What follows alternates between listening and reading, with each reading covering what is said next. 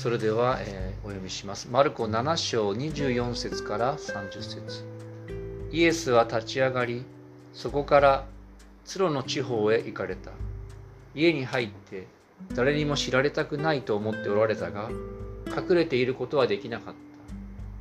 た。ある女の人がすぐにイエスのことを聞き、やってきて、その足元にひれ伏した。彼女の幼い娘は汚れた霊に疲れていた。彼女はギリシャ人でシリア、フェニキアの生まれであったが、自分の娘から悪霊を追い出してくださるようにイエスに願った。するとイエスは言われた。まず子供たちを満腹にさせなければなりません。子供たちのパンを取り上げて子犬に投げてやるのは良くないことです。彼女は答えた。主よ、食卓の下の子犬でも子供たちのパンくずはいただきます。そこでイエスは言われた。そこまで言うのなら家に帰りなさい。悪霊はあなたの娘から出て行きました。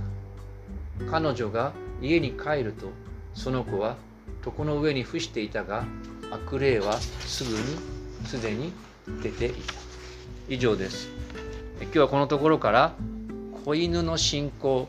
子犬の信仰と題して御言葉を取り次ぎます。皆さんおはようございます。今日はですねちょっとズームの音声が悪くてですねパソコン立ち上げたりして10分開始が遅れてしまいました。ズームの方でですね参加したかったんですけどもちょっとまた入るのを諦めてしまった方もいらっしゃるようですがまた今日はですね学校の宿題でいつも時々いらっしゃいますけどもまた学生さんもしてきておられますけどもまた礼拝の後にご挨拶など皆さんしていただければと思います。さて今日10月最後の礼拝です、えー、本題に入りますけども新約聖書にはですねこの旧約聖書や当時の時代背景を前提として出来事が書かれています。それを知っているという前提で書かれているということなんですね。そしてその背景を理解した上で私たちはそれをどう今の私たちに捉えていくかまた特に教会にいつも集っている方々、まあ、クリスチャンと言われている方々はそのイエス様を救い主と信じる者としてそれをどう自分の生活の糧にするかを考えなければいけません。で今日の箇所も、まあ、そのことに当てはまるそういう背景がありますのでまずいつも通りちょっとですねあの勉強みたいになりますけども今日の背景を、まあ、おさらいも含めて、えー、見ていきましょう。まず今日の事の発端7章24節で、えこう記されていました。イエスは立ち上がりそこからツロの地方へ出て行かれた。家に入って誰も知られたくないと思っておられたが隠れていることはできなかった。まあ、今日事の発端後でこの場所とかを詳しく説明しますがまず大事なことはですね今日の出来事の主題はユダヤ人と違法人という背景がそこにあるということを知っておいてください。でこれまであのマルコの福音書を見ていく中で、まあ、1章1節から順番にずっと来て7章まで来ましたけどもそのこれまで見ていく中で説明してきましたので詳細は今日は説明いたしません。ただまた今日はですねいろんなまあ後でも出てきますけども差別的に思えることも出てきますので事の良し悪しを論じることも今日はあえてしません。ただこういう背景があったということだけ今は理解していただきたいと思います。まあ今ですねガザ地区のことであのまさにこの聖書の舞台の辺りがざわついているわけですからいろんな関心もあるかと思いますが繰り返しますけども事の良し悪しということを今日はあ論じることはせず2000年前のですね今からイエス様が活躍した時代の背景その活動の舞台の背景としてまず知っていただきたいことをおさらいしていきます。でその中で何があるかまあ旧約聖書において神様はですねイスラエル民族をご自分の民として選んだ、まあ、ご自分の民としてあなた方は私の民であるというそういう言葉が明確にありますがそういう約束選びの約束があるわけです。でそれゆえにですね神様はイスラエル民族に私が清いものであるようにあなた方も清くありなさいというそういうまあ戒めを、まあ、10回から始まって、まあ、詳しくモーセ五書の中で教えているわけです。でそういうことがあるんですけれども、えー、そこにはですね先週見ましたね。いくつかの食物の規定があってね。いつも私言うんですけど私が大好きなうなぎが食べられないとかですね。こありました、まあ、そういう食物の規定があるなど、まあ、先週の礼拝で少し取り上げましたが今日は簡単に触れるだけにいたします。でそのさらに簡単に問題を論じますとですね実はその神様から授かった約束また戒めを極端に理解することによって問題が起きました。その一つが先週見ましたように細かい生活の規定聖書に書いてない規定まで当時の学者がですね、えー、決めてまあ例えば前も言いました器は食べる前に必ず洗わなきゃいけないと。かですね。しばらく前に、まあ、そういうもので当時のまあ人々も含めてある面がんじがらめになっていた、まあ、そういう背景がありました。しかしですねそれと同時にまあ一般的に先民思想って言ってしまっていいのか分かりませんがそれを曲解して当時のイスラエル民族の中にはです方々の中にはですね異教の人たち、まあ、違法人自分たち以外の民族を違法人としてまあそれらの戒めに従えないということで汚れた民だと考える人たちが起こってきたわけですね。まあ、そういう背景が今日のここにあります。けれども、まあ、ちょっとまあバランスを取るために問題や課題をですね取り上げますと本来はイスラエルの民はですね神様の民として選ばれた民でその神様にふさわしくあるように自らの生活を律していく。そして神様の御心を求めて神様に従うべきであった。その違法人を区別するっていうよりもまず自らを律して自らを清めて生きるというべきであったんです。さらに創世紀の12章にありますがアブラハムに約束されたようにイスラエル民族を通して全ての民を神様が祝福するという約束と使命をイスラエル民族にこう与えたわけですね。しかし先ほども言いましたがその選ばれた祝福の民であるという事実だけが一人歩きしてそれが違法人差別の理由になってしまった、ね、皆さんよくご存知かと思います、まあ、そういうことが今日のことにも背景としてあるわけです。でこのような問題もありましたがただ神様の祝福と救いの計画がまあ順番があってですねイスラエル民族から広がっていくにあたって順序としてまずイスラエル民族があってその段階を経てイスラエル民族以外の違法人に祝福と救いが広がるという原則があったんです。そしてその違法人に神様の祝福と救いが広がる上でなくてはならない存在としてのイエス・キリストが登場されたわけです。約束のメシア。それがまあマルコの福音書の冒頭に書いてある神の御子イエス・キリストの福音なわけですね。その福音は何かっていうとまあ今日詳しく述べませんが今まで述べてきたように立法の細かい規定にとらわれることない食物の規定にとらわれることなくイエスを信じるだけでまあよく言われている救われる神のためとなるという祝福に至ったわけです。しかしまだその救いが、まあ、ある面完成していない段階が今日の出来事の背景にあるわけです。まあ、そういう背景を今お伝えしましたが2番目じゃあ今日の話に入っていきます。そこで今日主役として登場する一人の女性がいます。シリアのフェニキア生まれのギリシャ人の女性が出てきます。この彼女が出てきますね。ちょっとまあ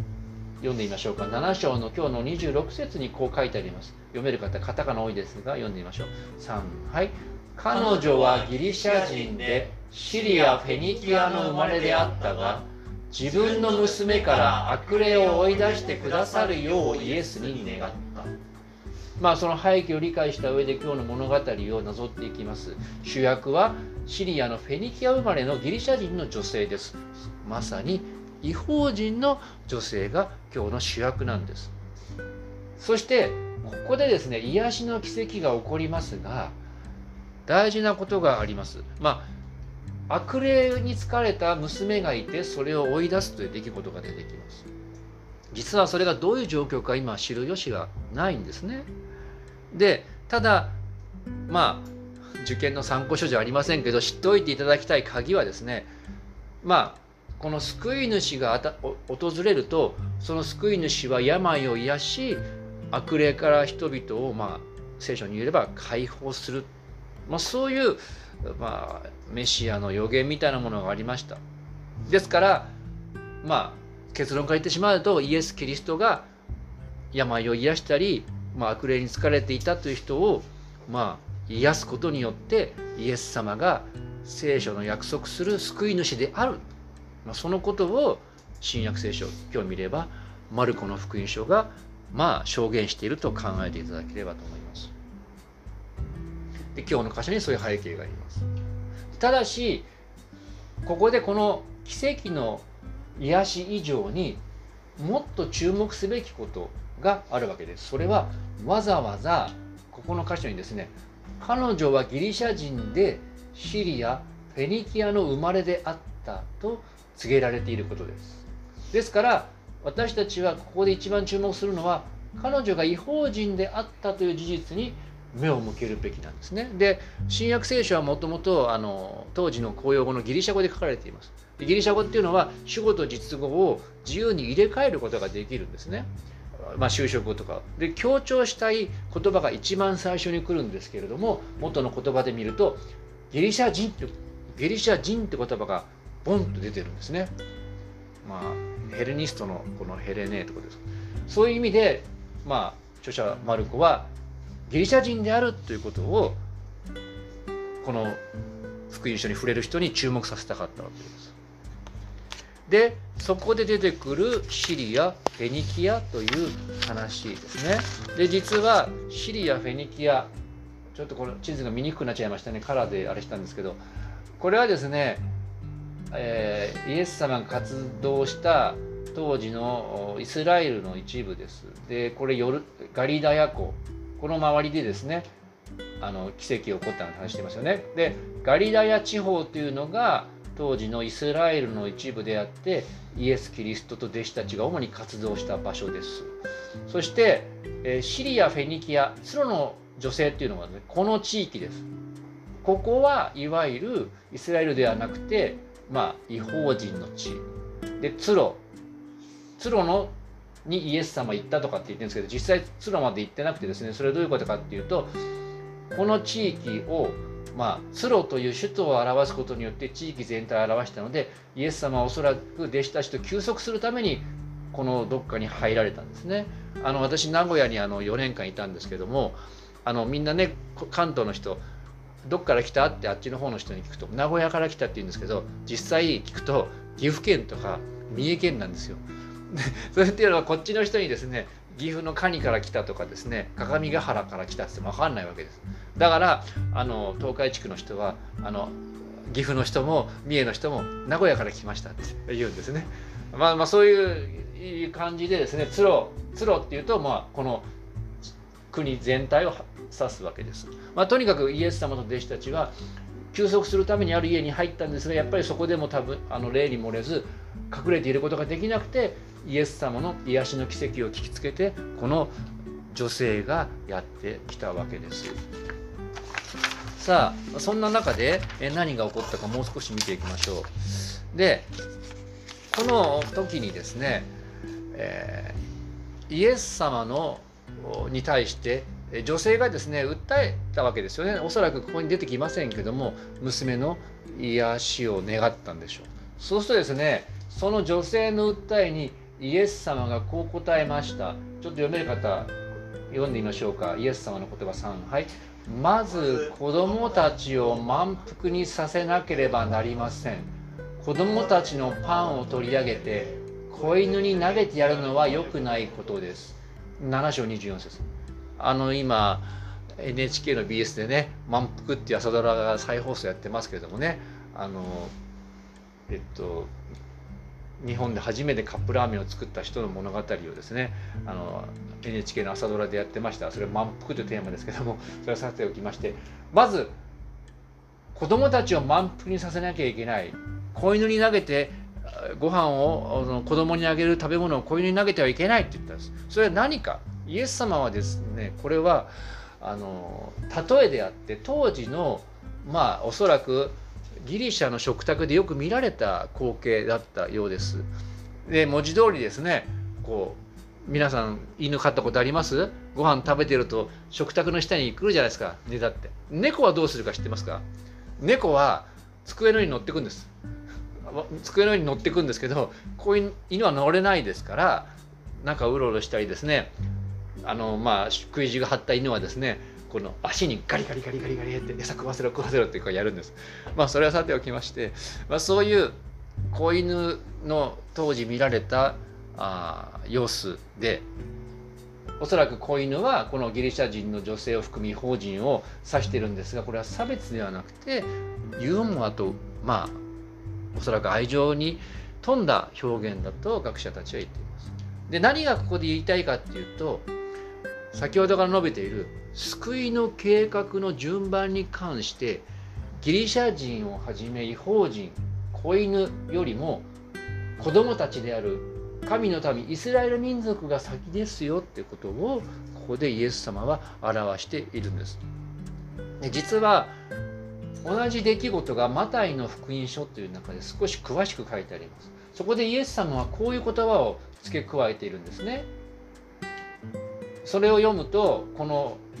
例えの意味がわかります。イエス様はこう言ってます。マタイの15の24。私はイスラエルの家の失われた羊たち以外のところには使わされていません。ちょっと切れちゃいました。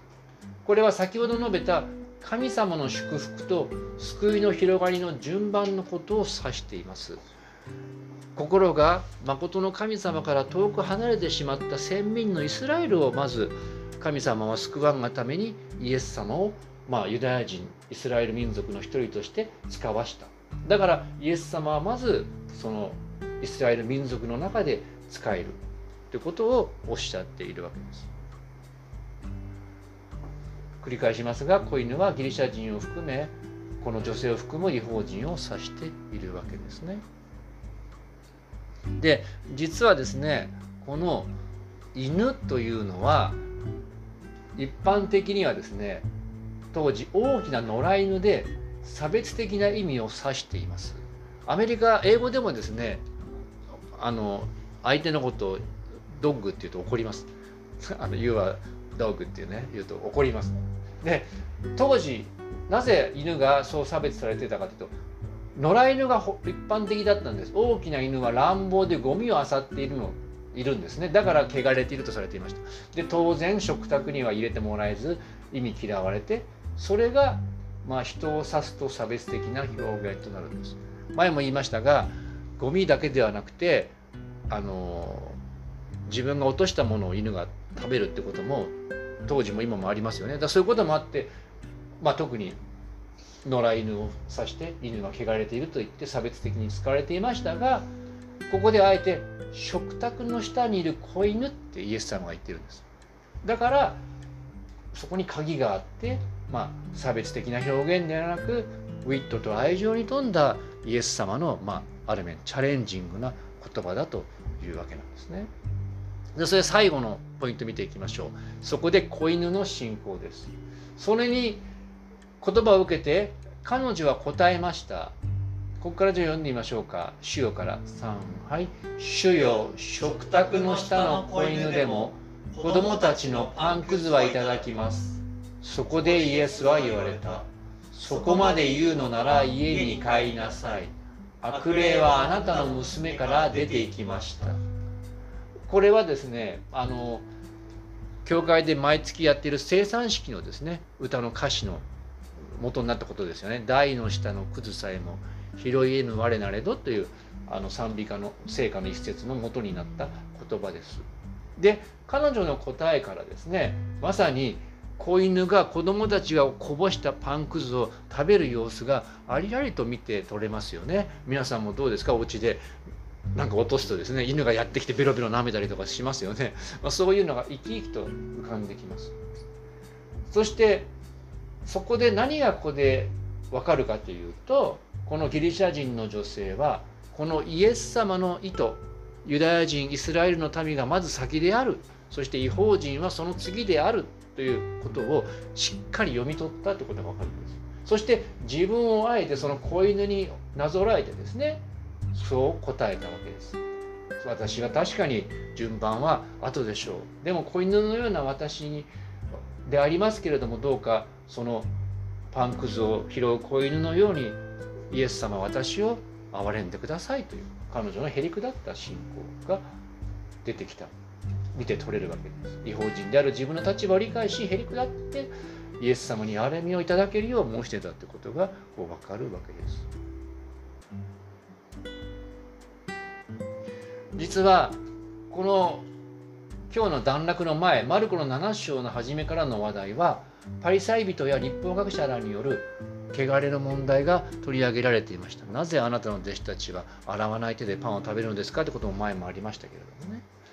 しかしイエス様はその箇所で汚れとは食べ物や器に関する細かいルールを守らない。そこではない。心の問題だってイエス様論じたんですね。そして神の民であるイスラエルの代表者であった当時の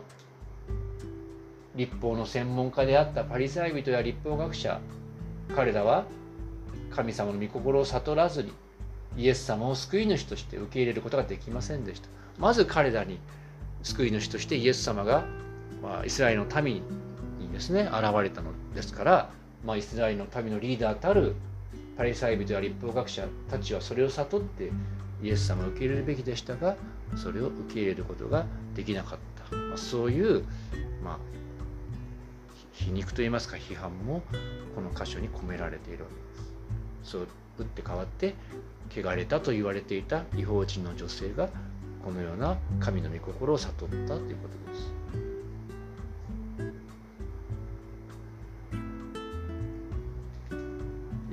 今申し上げましたように一方で悟りがない汚れた民とされていたギリシャ人のこの女性がイエス様の意図をしっかり組んでイエス様を救い主としてこう信頼していたということがこう分かるわけです。で実はマタイの福音書ではイエス様はこの女性にこう述べたと詳しく書いてあるんですね。マタイの15の28節その時イエスは彼女に答えられた。ここから読めるかと読んでみましょうか。3はい。女の方、あなたの信仰は立派です。あなたが願う通りになるように彼女の娘はすぐに癒された。はっきりとですねイエス様はこの出来事の時にあなたの信仰は立派ですよと子犬に向かってこう言ったわけです。グーッとグーッとってね皆さん言うか分かりませんけどね犬は褒めると喜ぶそうです。本当褒めたけどにあの言葉は分かるそうですからね。グーッとグーッと。まあそういうことじゃなくてなたの信仰は立派ですとイエス様は彼女のへりくだった自分をわきまえた信仰をこの評価されたというか答えられたわけですね。まあその女性とイエス様のやり取りを見ました。ここでよくわかること。実はですねイエス様は当時の立法学者パリサイ人と違って杓子定規に人を切ることはしなかったんですね。順序が違うよ。言って違法人のこのギリシャ人の女性を門前払いすることはしなかったんですおととい来いみたいなことはしなかった。今は違法人の時ではないからあなたのには救いは訪れませんと拒絶することはしなかった。で実はそこにもこの今日の話の意味があるんですね。繰り返しになりますがパリサイ人や立法学者がイスラエルの民族の優位性を絶対に譲らなかったその態度とは全く違った。そこに憐れみ深い救い主であるイエス様の姿を見ることができるわけです。でこの今日はここで話が終わるんですけどもイエス様はこの後ですねまさに十字架にかけられ復活されました。そうして文字通り違法人への祝福と救いの道を完全に開いてくださったわけです。であるからですね当然今の日本人あるいはアジア人の私たちもその救い主イエス様を信じることによって神の祝福と神の救いの道にこう入ることができたわけです。ですからキリスト教徒である方々私たちはですねこのイエス様の救いの技に感謝してこのギリシャ人の女性のようにへりくだりイエス様として信じていきましょう。また新しく神の民とされたクリスチャンとして間違った特権の意識を持たず神様の祝福と救いをこのようにもたらすものとして神と人々に使えるべく歩んでまいりましょう。私たちはこそですね神の御心を知っているなどと言ってですねもう誇ったりそうやってまあいませんけどもよその人をですね悟らないと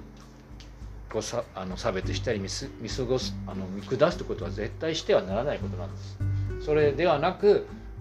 神様の祝福と救いをこの世にもたらすものとして自らを律しながら神と人に仕えるべくこう歩んでいくお互いでありたいと思います。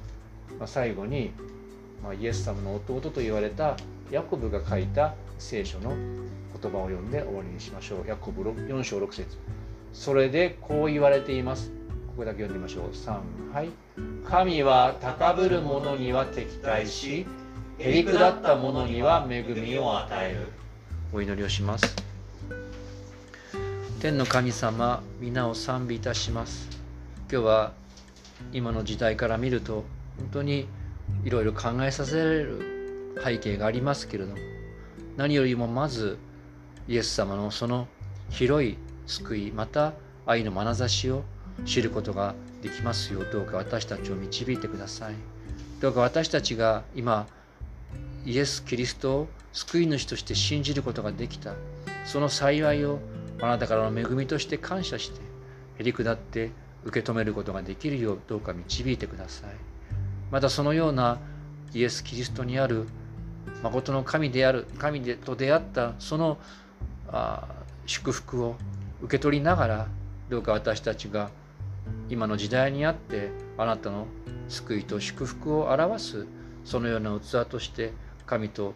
人々にお仕えしていくことができますようどうか導いてください。この願いと感謝を私たちの救い主主イエス様のお名前によって祈ります。アーメンそれでは1分ほどどうぞ皆さんその場で黙祷してください。今日の聖書の言葉に答えて祈りましょう。